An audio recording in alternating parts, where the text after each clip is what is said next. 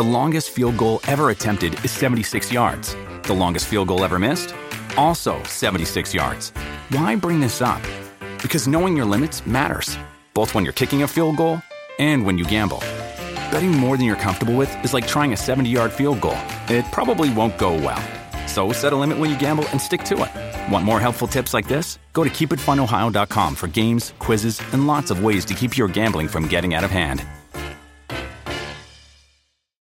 Why is it that with sparkling water, I'm always playing guessing games with what flavor I'm drinking? Is it citrus? Is it aluminum can flavored? Not sure. Sparkling Ice, though, they really mean flavor. Like in-your-face flavor. Orange mango, black raspberry. Don't even get me started on the strawberry lemonade. Kiwi strawberry slid right into my taste buds' DMs last night and let them know who's boss. No subtleties there, and no sugar either. But it does have vitamins and antioxidants. Find Sparkling Ice at a major grocery store or club retailer near you. Sparkling Ice. Anything but subtle. Mom deserves the best, and there's no better place to shop for Mother's Day than Whole Foods Market. They're your destination for unbeatable savings, from premium gifts to show-stopping flowers and irresistible desserts. Start by saving 33% with Prime on all body care and candles. Then get a 15-stem bunch of tulips for just $9.99 each with Prime. Round out Mom's menu with festive rosé, irresistible berry chantilly cake, and more special treats. Come celebrate Mother's Day at Whole Foods Market.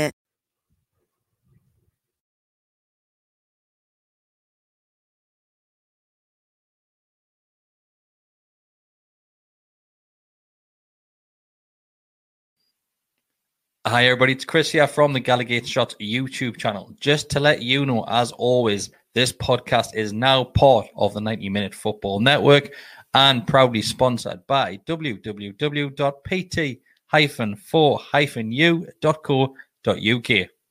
Enjoy the episode.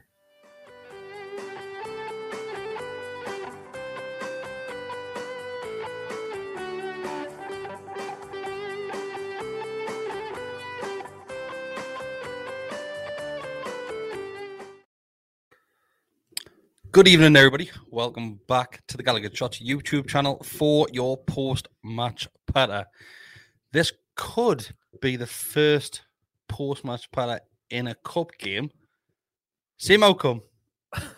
So, Mark, me and you were both there yesterday at St. James Park. Both were decided to take with children. Yeah, it was Gallagher Dads yesterday. Gallagher Dads yesterday. So me, you, Roger, decided to take the offspring, the future of Newcastle United, the future of Gallagher Shots. And what a match it was for them, mate.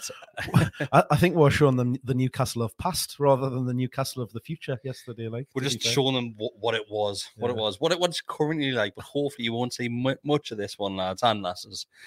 Mark, let's go straight in with the team news. In fact, before we hit the team news, going into the game, considering the previous result that we had against Man United, it would have been, and that performance, you thought Newcastle had turned the corner, that the performances were coming, the fitness was getting better, and clearly you could see that.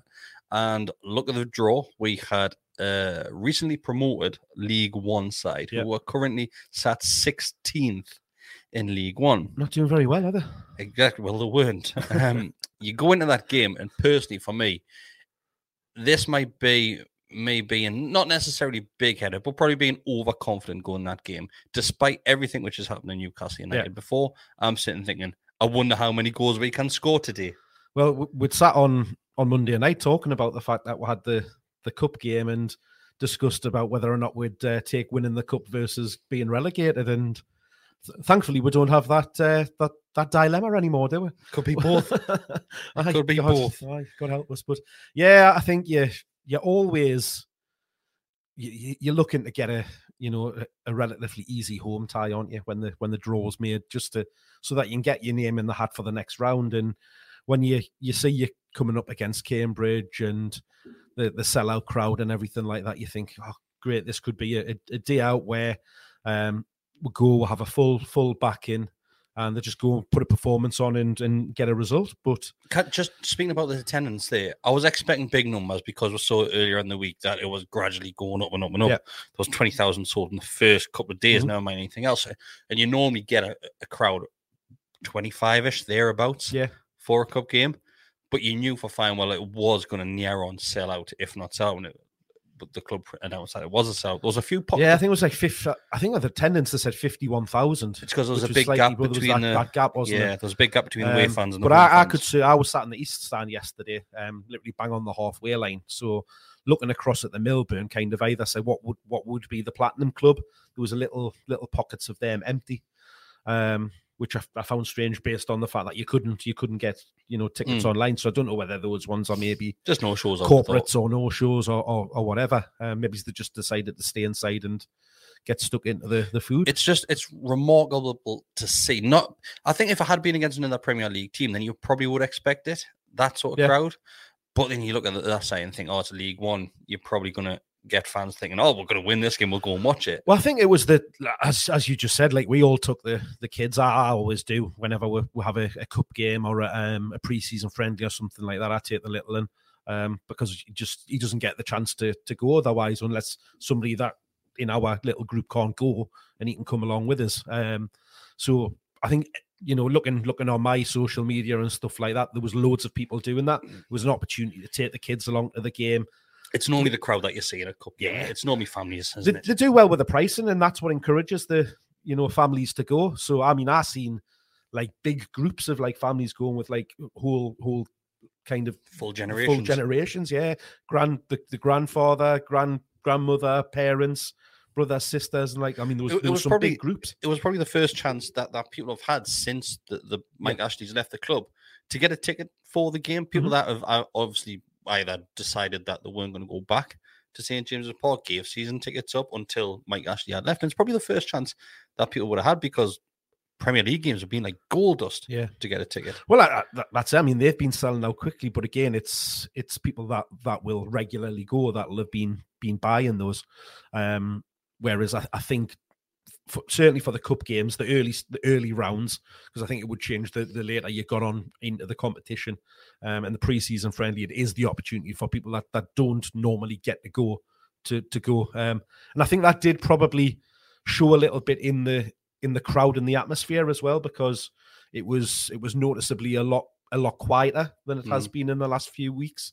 And I think that's because it's people that aren't there regularly, like trying to get into it and stuff like that, but which was odd because there was a lot of chance in the streets and stuff before the game, like when we're walking our way up and stuff like that. But the pubs were rammed as well. We tried to go for dinner with the bins and we couldn't get anywhere in a cafe.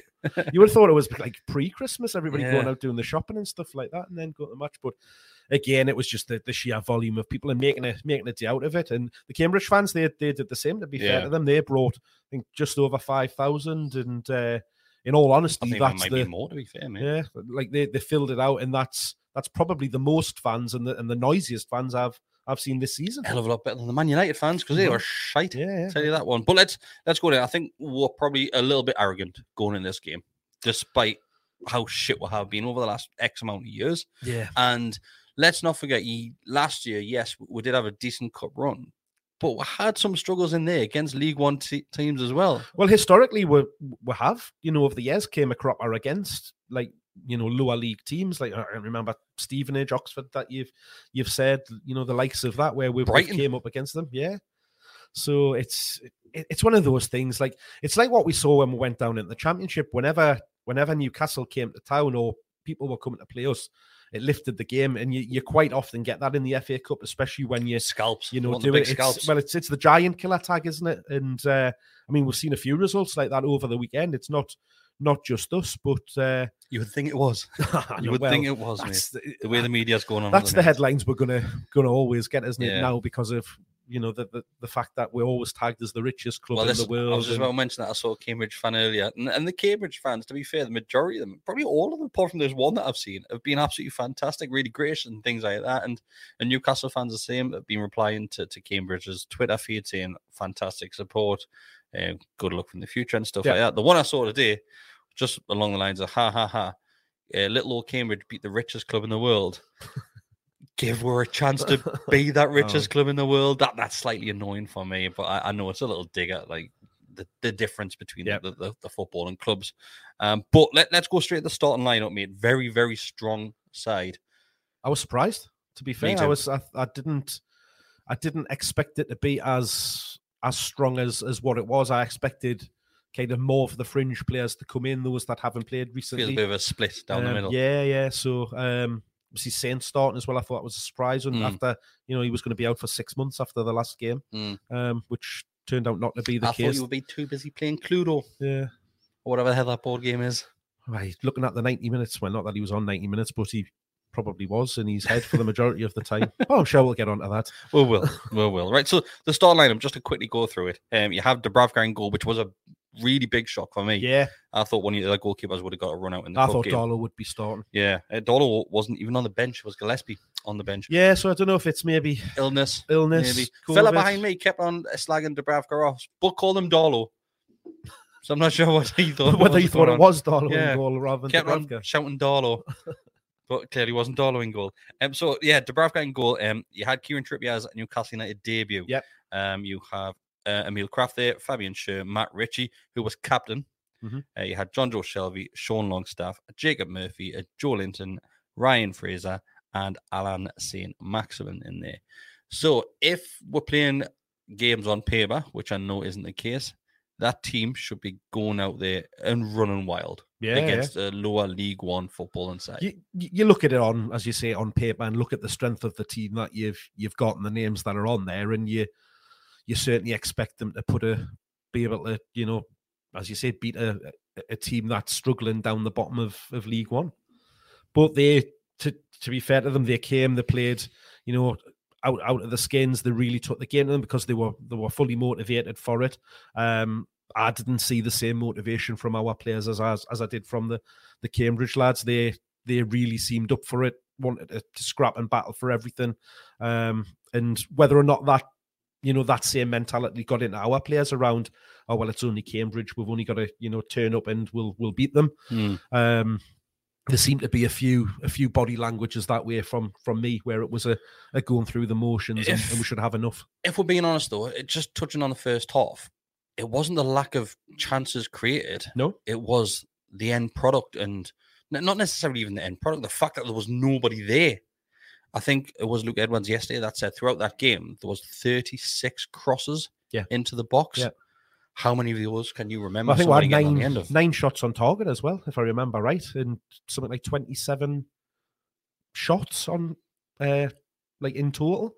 So, I mean, we created chances. There wasn't anywhere there to stick them away. And I think the lack of having a striker on the pitch just shows. It showed in a couple of games when we did the same and we played Saint up front. I think it was Liverpool when we played him up front. Yeah, by decent himself. Game against Everton when he was up. Not against Man United when he was up top by himself. But other than that, when we have saw Saint, he just drops deep and deep and deep for the ball. So you're left without a striker and you're relying on the likes of Fraser and Murphy to push on. Yeah, and to be fair to those two, again, first half they did. They got forward well. Trippier and Richie were linking up well with Fraser and Murphy on the wings, and they were causing problems getting up and down. Like Fraser started on the right and Murphy across on the left. And we, like you say, we were taking the game to them, but it wasn't. There was like a few, I wouldn't say like clear-cut chances, but where we tested the keeper. The keeper did, in fairness to him, and you seen from the reaction at full time from him and from the team, he had a blinder. He pulled off some great saves, but there wasn't any like real clear-cut chances where you threw or something like that. It was like, I think Murphy had a one that was from distance, had a couple of scrappy ones in the box. Second half, Joe had a great header opportunity, which was probably the best save of the game, but you. Again, looking at it on paper and looking at the stats and watching that first half, on another day, you could have quite easily went in at half-time 3-4-0 up. But how often have we sat here and said that? It's that the lack of the clinical that has really done us this season. So Josh has said, says he was at the game yesterday and it was embarrassing. Completely agree with you. How got it technically wrong? Constant cross into the box, what we've just been mentioned there, and we didn't have a striker up front. Baffled me. Gale should have started. Was Gale on the bench? Gale wasn't on the bench. He wasn't even in the squad. So apparently Gale and Kieran Clark were... So Lascelles, Clark and Gale were apparently supposed to be included in the squad in some way. Yeah. But because of an illness, They were missing. It's so, not, I don't think it's COVID related. Well, that was there was rumours about Gale about being COVID, so that I'd seen yesterday. But Kieran Clark definitely isn't, because there's a photo of Kieran Clark at the ground. Well, whether or not as when he's got there and then got some results or something like that, but I would have expected they would have to do. No, there's four of them like, with the fans afterwards. Ah, he's got into one of the boxes. Yeah, he's in one of the boxes, and him and Longstaff. Yeah, I remember that now. But I like you just. That lack of having a striker is just critical for us. I mean, we talked about the fact that with Wilson being out, that's been now confirmed that it'll be 8 weeks that he's out. We were all expecting Elliot Anderson to get a chance, weren't we? I did. I thought so. Again, with him being on the cover of the programme and stuff like that and getting talked up kind of during the week. It's a bit of a strange one to stick him on the front of the programme. And then not play him. Yeah. So, I know. It's...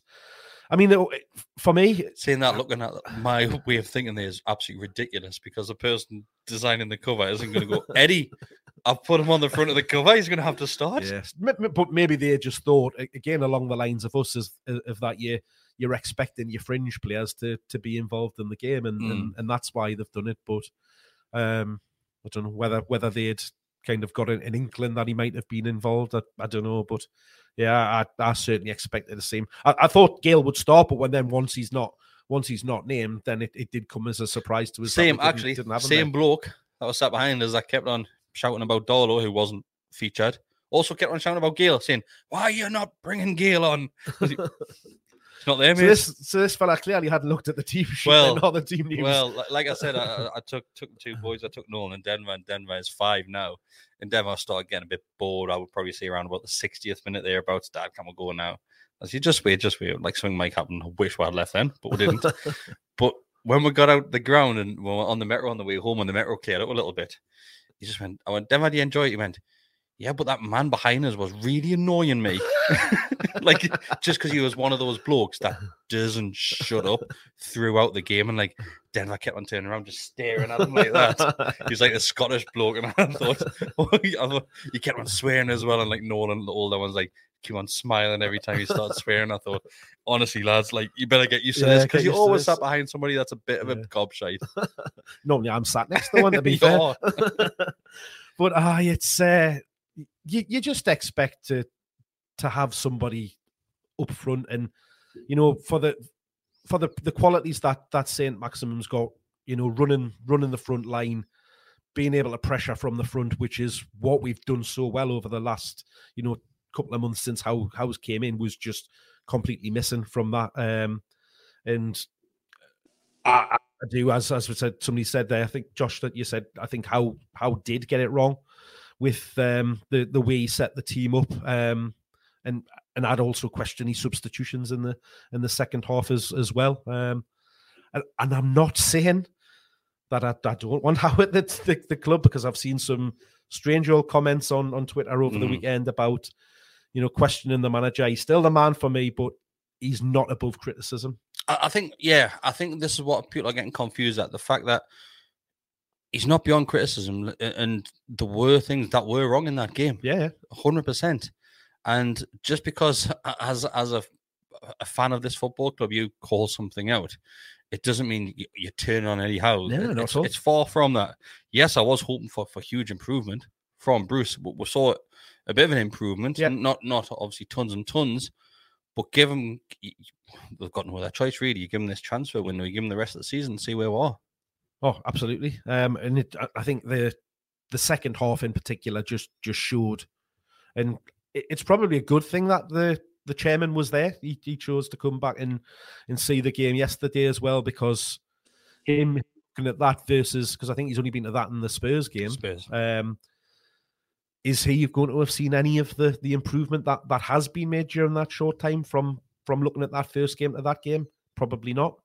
So that's pretty good back over. Well, that's it. So it maybe that'll just help with the investment side of things and be able to move us forward. Do you think it will? Do you think he'll look at that? And obviously he's the big guy here. He's the chairman of the football club. And apparently he's staying in Newcastle for a couple of days. Do you think he would have looked at that and thought, this is worse than what we thought? And it's going to force him to go that extra mile now. I think he'd probably be all right with the first half, because as we've said, it wasn't terrible. It wasn't brilliant, but it wasn't terrible. We did create chances, moments of it, but they were equally in the game. But then that the second half, we just didn't show up. And the substitutions, as I just mentioned there, compounded that for me. And it made us even worse from that point. We'll go through a couple of players, because one of the players who's coming under a lot of criticism is St. Maximin. St. Maximin, and I know I had the joke about the board game, which he keeps on promoting. That doesn't bother us. Most players have things outside of it, and if that's what he wants to do outside of football, he can do whatever the hell he wants. Yeah. The thing for me is that we've got a player that is doing step overs when there's nobody near him. It's the most frustrating thing for me yesterday with him was that every time the ball went to him, if he couldn't run at somebody and take them over, he would stop. He would then start doing step overs and then come back and stuff like that. It slowed our game down so much. It almost brought it to a standstill on the edge of the box. Whereas normally, when we see him in positions where he normally plays, if he's more out on the left or that little bit deeper, he has that more opportunity to run at them and drive through. I didn't see him driving into the box. Yes, he dribbled it in a couple of times, but it was after stopping the defender and then trying to get past him with little tricks and stuff like that. He was very frustrating for me yesterday. His work rate wasn't there, which, you know, that's something that is questioned about him. He wasn't doing any closing down. He wasn't putting any pressure on the central defenders when they were in possession of the ball. And I think that's what we needed, and we've done well over the previous weeks is not allowing the opposition to have the ball and just be comfortable on it and stuff like that. We're constantly closing down. We're being aggressive. We're being fast into them, and that was missing from the front line, with having him up there by himself, and also in midfield as well. I think, like, we've again sat here and talked about Sean Longstaff in the last couple of weeks, of that he seems to be improving and getting better. But mate, that was one of the worst performances I've seen from Sean Longstaff. Absolutely, he couldn't find a black and white shirt, could he? Shocking. Honestly, I got more and more frustrated. And I'm sat watching that thinking, we should have accepted that bid for £1 million. It looked, it was worrying that he again, whether or not his head's just not right at the moment because of this speculation, whether he's expecting to be sold, whether he's thinking his future's not here or what. But again, if you're watching him based on that performance, thinking, oh, we might have a bid on it, that's not going to encourage you to put any kind of, you know, a bid on the table or something like that. Everton fans watching that must be worried if they do get him. Exactly. Yeah. I mean, it was just a strange old performance for him. Like I say, he couldn't find a black and white shirt. He burst forward a couple of times and actually linked up getting forward well, but everything kind of around that was just fall to bits. The amount of times he just passed it straight out of play. Yeah. Just to touch on St. Maximin, just go back over his great comment by Mark Ritchie there that says, Alan St. Maximin beat himself more than the defenders yesterday. Too many unnecessary tricks and disguised passes. Yeah. I mean, Aaron even said to me at the match, he was like, why does he shoot when he should pass and pass when he should shoot? And I'm like, you tell me, son. I wonder that every bloody game, because there was so many times where when he was running in and stuff like that, and he could have just cut inside and expect them to unleash one, and he wouldn't. He'd hold on to it too long, or he'd turn back on himself, or stop dead and then look to pass it and stuff like that. I can only really remember him having one good shot in the first half where he came in from the left, which is we all know that's where he does the most damage. He was out on the left, he came inside, came across the front of the box, and he rifled one across to the keeper's left-hand side, and the keeper did make a good save. I know it was at a good height for the keeper, but, you know, he's testing them. Other than that, I can't remember a shot that he had. Yeah. Well, just to mention this, let's see if I can get it back up there, because we touched on this on the podcast last Monday on the Always Smiling Faces podcast. Bruce Scott says, I think we need to start also looking at a new goalkeeper in the summer Something else where Dubravka came under a lot of criticism over the last few weeks, I would say, and now, for me, once again, yes, he's got a mistake in him. Of course he does. Every single goalkeeper in the land has got a mistake in them. You're in a team, and you have been in a team since probably the very first minute that you walked into the club. You're getting the most shots out of any other football club in the Premier League. There's going to be more mistakes in there. For me, I'm on the same principle that I was on Monday night, where we bide with time with Dubravka, replace those in front of him, then see what happens. Yeah, I mean, you can see he's low on confidence. I don't think he definitely hasn't been the same player, you know, since coming back from his injury that we'd seen, you know, in the last couple of seasons. He didn't have the greatest of Euros in the summer either. It's been since the injury. Yeah, and I know obviously the goal, he's came under a lot of criticism for that, because he kind of spills it, loses it between his leg. I think it's the way that he goes down at first. His knee gets caught in the turf, and he kind of, it looks like he twists his knee, but then he seemed to be hobbling on his ankle after, because he got a lot of treatment kind of after the goal. When he went up for the last corner, he was hobbling on the way up to the... Yeah. Well, yeah, I honestly... Well, and Gillespie was the same. Thought he was coming off, because Gillespie had warmed up and he'd got stripped, and he was there ready to come on. Got his top on, his gloves on, the whole lot. Because Dubravka, 5-10 minutes after that goal, he's still kind of hobbling around, but he kept going through it. But it's just a sloppy goal. The way he kind of...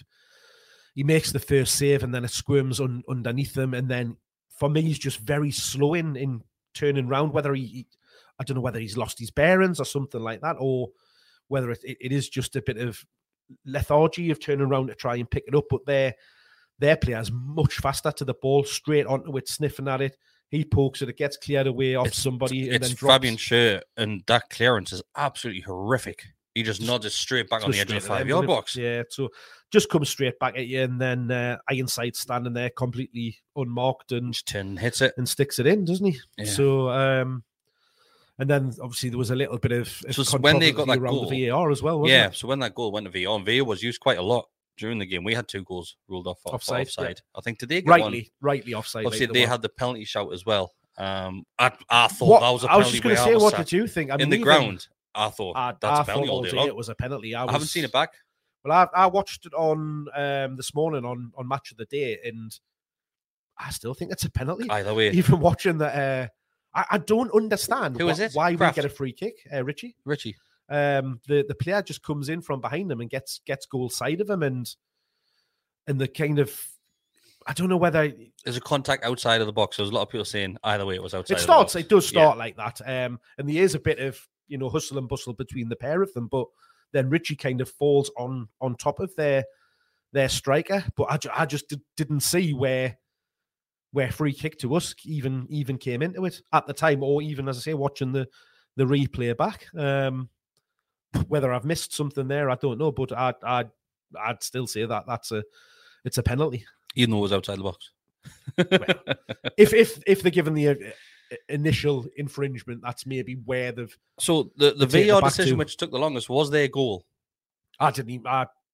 it took a long time. As we then saw on the replay, it was marginal, wasn't it? It didn't look offside. Like I said, I still haven't seen it. It didn't look offside to me at the time. When you see the freeze frame, it's tight, but he probably is just offside. However, when the ball gets played through, Shelby sticks his leg out, and it comes off Shelby's toe, and then goes through to them for that first shot. So that's why they're then saying it's a separate phase of play.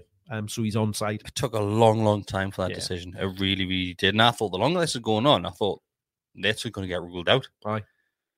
Well, I was surprised at the ground when, after they scored and were celebrating and stuff, and Dubravka was down injured, the referee was over with him, brought on the physio, and then the announcer actually said, "Oh, VAR check in progress for offside." We're like, "Oh, bad on." Yeah, so Scott puts in there, they were looking to see if Shelby had touched it or not. Yeah, like you just said. So it just touches his toe, does it? Yeah, it comes off, and like when you see it, it's one of those ones where you think does it, doesn't it? But I thought it was a whole case where he had to like control the ball, sort of thing. Yeah, he just like literally goes through and he dangles his foot out trying to stop the ball going through. And it, you know, maybe he does come off his toe, but it's one of those things. As we just said before, by that point we should have been miles ahead of them. Yeah, if we could have taken more chances. Another player that I want to mention came off the bench, Miggy Almiron. Yeah, shocking. He just he tried everything he could to get involved in the game, couldn't he? Just couldn't. First touch was lifting. He was running into players left, right, and centre with the ball. He was poor, really poor for me. And I normally defend Almiron, I really do. And he looked shocking. Yeah, absolutely horrendous. I do. I like him. I think he brings, although he doesn't bring assists and goals to the team, he brings more to the team with his enthusiasm, his energy, his busyness, and he tried to do that, but it just wasn't. It wasn't working, and it was just one of those games where it just seemed to be infectious throughout the team, of just people not being able to pull together a performance to get out of it. With exception for one player, which. And this was again the other decision that I just didn't understand and still can't get my head around was Jacob Murphy. I thought he had a fantastic game. He was very, very busy, involved in everything. He hit the ball, but I think I've made two good saves from him as well. Jacob Murphy though, he just, I think the second half especially when Saint was dropping deep, he should have been further up. Well, we changed second half. Saint went out on the left and Murphy went up front.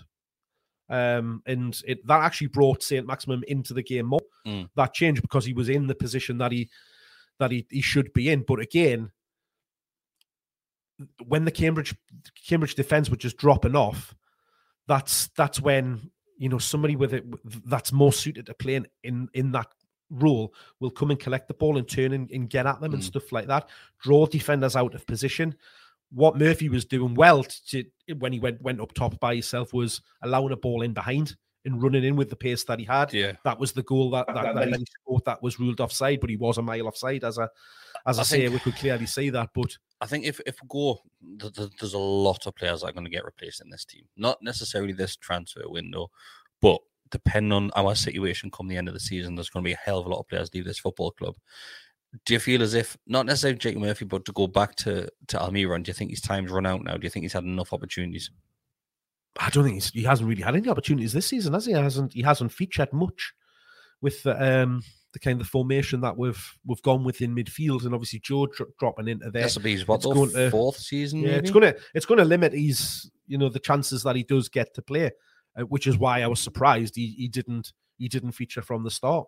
I'll be surprised if we keep a hold of Almiron. I really do. And I'll be even more surprised if he stays in England. Yeah. No, I think with the changes that we're looking to make, the way that we're setting up, it's the formation that we currently play doesn't suit him. He needs to be in behind somebody or on that left-hand side. And he's not going to get the opportunity. It's going to be a canny loss as well that you're going to lose on him. 25 million it was, touted, wasn't it? That was spent on Almiron. We're going to take a canny hit on him, like.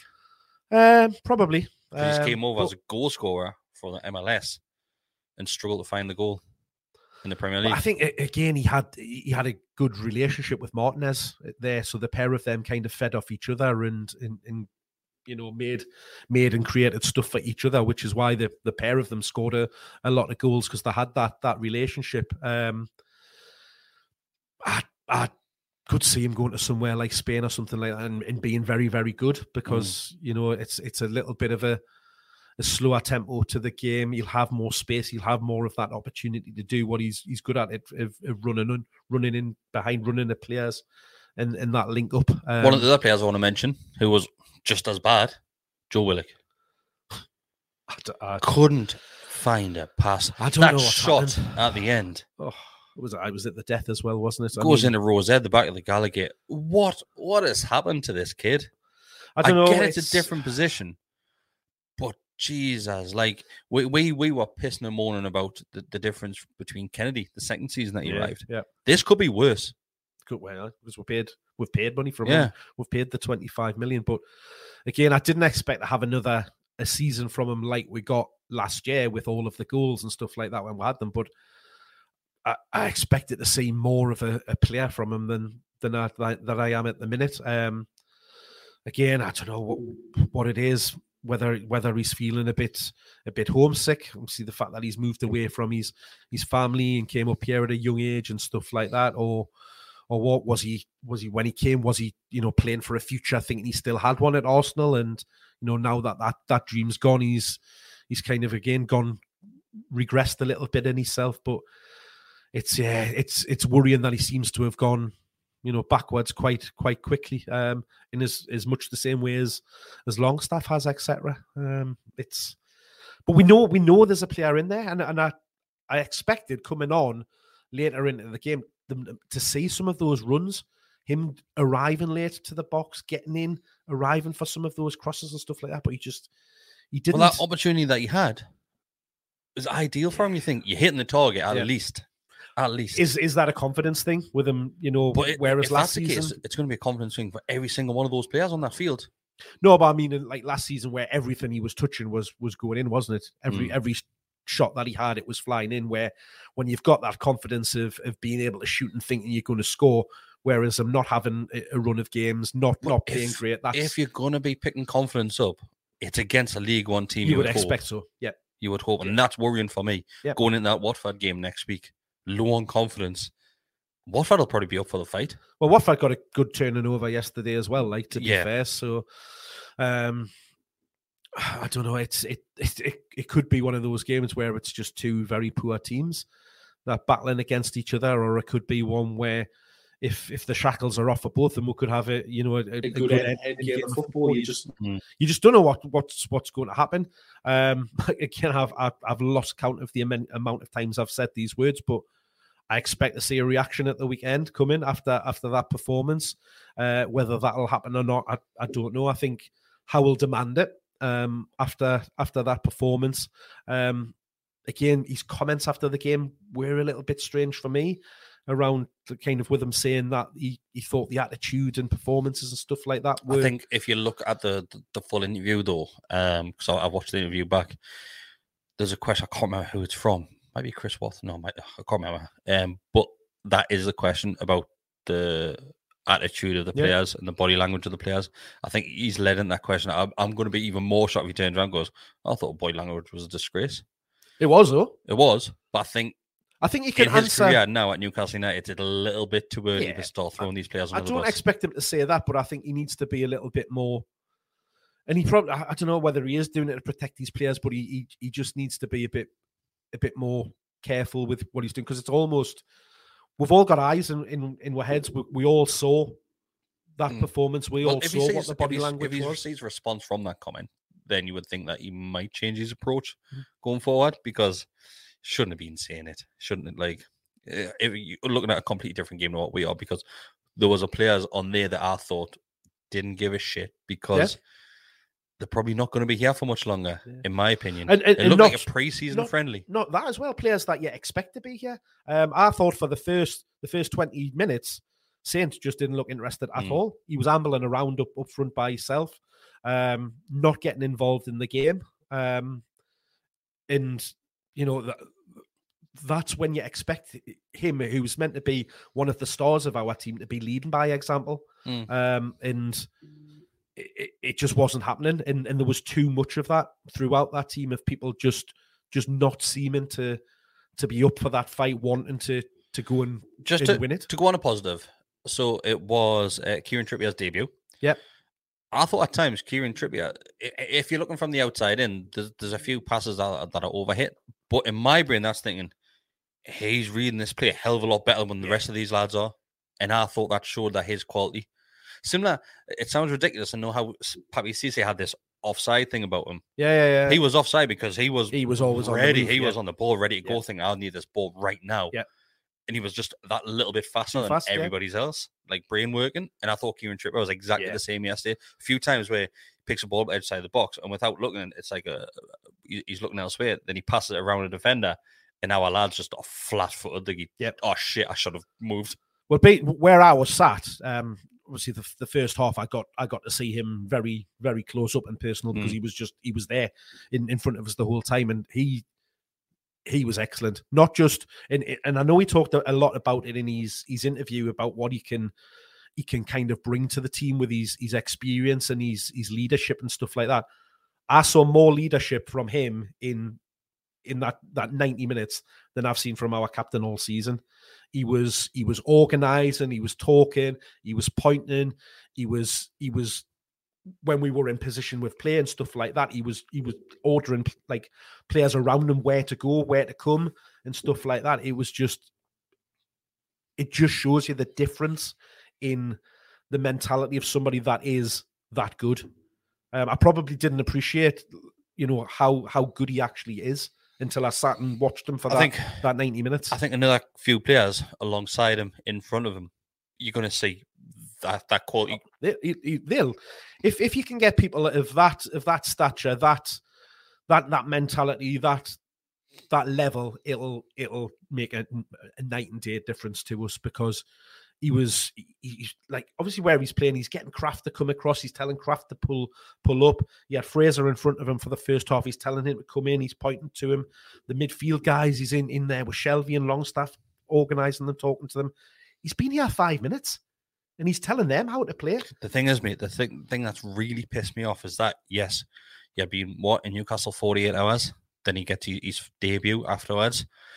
At full time, couple of our players walked down the tunnel and Kieran Trippier is basically begging them to get back on the field and applause the fans. To be fair, I'm a little bit torn with that, because I sat here the other week and had a go at Saint for doing the very same thing of walking off the pitch. I was a little bit in two minds, because at that point I didn't want them to come and clap and come to them, because I was pissed off with them. So it's almost like when they're coming to us, like, fuck off, like why are you coming to applauding to us now, kind of thing. But the fact that Trippier on his debut and stuff like that, yes, I applauded him, because of it's thanking him for what he's done. Murphy, again, he does it every week. But he was the last one off the pitch, walked around, and he was a substitute. He came back on. I even shouted to him, because he was like quite in the area and was like, well played, kind of thing. But it's just my initial reaction was just get off the pitch, because it was, as we started off with, it was embarrassing. That second half, and I think though I felt anger towards them. I think the players, especially the senior players, are gonna have to appreciate what the fan base has done this season. We have been absolutely horrific on the field, but we haven't turned against those players. No. We haven't turned against them. War flags are still there every single week. We're still there doing our part. Yep. They have to. They should be appreciating that at every single ounce of their. Well, I stuck a video that I took from before the game on Twitter of war flags and the Gallagher end, because obviously where we sit, we don't get to really appreciate it, because we're in that normally. So being able to kind of be able to sit and look at it, you can see firsthand how good it looks from there. So I posted on, and there was quite a few comments of people saying, like, how can the players not look at that and get motivated? How can they not feel inspired from having that welcome into the ground and wanting to play from those fans? And that's it. Like, if you can't be motivated to do that when you're being encouraged that much, then there's a problem there. And it's a deep-rooted problem, mate. And the problem is that these players have been at this football club for far too long. There's a lot of them have, yeah. And it's... Look, and I know... Obviously, Howe's only been here a few months. The owners have only been here a few months. We've got 14, 15 years of neglect to get out of. So, yes, I don't expect for it to happen overnight, but I do expect effort and a bit of a bit of enthusiasm from our players when they're going on that pitch, and that's something that we've always said from even going there and knowing that was shit.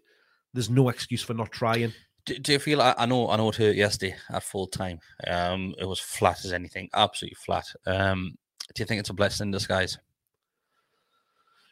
It, it's that old chestnut of we can concentrate on the league now, isn't it? We've got no distractions, but then equally having a good run of games, a good result gives you a reaction and gives you a little bit of motivation. I'm hoping that it's maybe because the energy levels just didn't look there for me, whether or not it's people that are fatigued, the fact that we had players coming back in from COVID and stuff like that, whether that's just in it. I mean, Ritchie went off in the second half. He was blown out of his arse. We looked very similar to what Man U looked like when we played them when they had 2 weeks off. Yeah.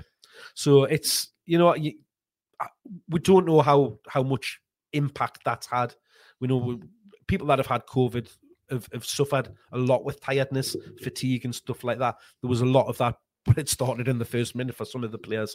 You just hope that another week on the training ground, wanting to put that right, maybe we can have another breakthrough in the transfer market this week, whether that'll spur people on. To be fair, I'm not even putting it down anything like that. I'm just putting it down to that Cambridge wanting it more. Oh, 100%. You saw it at the end of the game, the reaction from the players. They should immediately be kicked out of the competition for doing that Ronaldo celebration afterwards. That was after. Luckily, I didn't get to see that at the time because we were long gone by that point. But they were celebrating like they'd won the league when the final whistle was blown. It was very telling that all of their players ran to their keeper and were celebrating with him because he was outstanding. The save from Joe's header at the Gallagate was unbelievable. Unbelievable how that stays out, but that's the difference, isn't it? It's the old cliche, but it's the magic of the cup. It's a lower league team coming to a Premier League team and do it that giant killing, and we're unfortunately the victim of it. So we'll call this one off now. So we are back tomorrow night. Always Man Face. Are you here tomorrow night? I am. Are you here tomorrow night? I am. I thought you said that. I'm sure somebody said they weren't going. I thought it was you. But we're back tomorrow night for the All Smile Faces podcast. It'll be me, Mark, Decker, and Bestie there. We'll think. I haven't even told them yet. So you just think they'll just know now and tell us if they weren't coming, but they don't. Automatic, isn't it? Monday night. We'll be back on Monday night. We are doing a special recording on Wednesday, I think it is. That one's not going to be live, but that is going to be early access for members. Oh, who's that with? Of the Gallagher Shots YouTube channel. So we've got a new feature, which is going to be at least once a month, where it'll be mainly myself alongside Ryan Taylor just to discuss what's going on at the football club. Is that Ryan Taylor, the journalist? That's Ryan Taylor, ex-Newcastle United player. Ryan over the wall. Over the wall, Taylor, yeah. So he's going to be coming on, like I said, at least once a month. This week, of course, Ryan Taylor's been involved in a few dumpings from cup games, so he'll know exactly what it's like for the players at the minute, and we'll ask him a few questions about that, a few questions about welcoming new lads into the dressing room, especially new lads that are coming in on a higher wage than the rest of them. So we'll discuss that and plenty more. Like I said, if you do want to listen to those, you do have to be a member of the Gallagher Shots YouTube channel. It's $3.99 a month or $4.99 a month, I think, at the moment. Come and join everybody. You do get access to the Telegram group as well, where you can interact with everybody else who's a member, which is great crack as well. Don't forget, like the video, subscribe to the channel, and that's us done for the night. Thank you.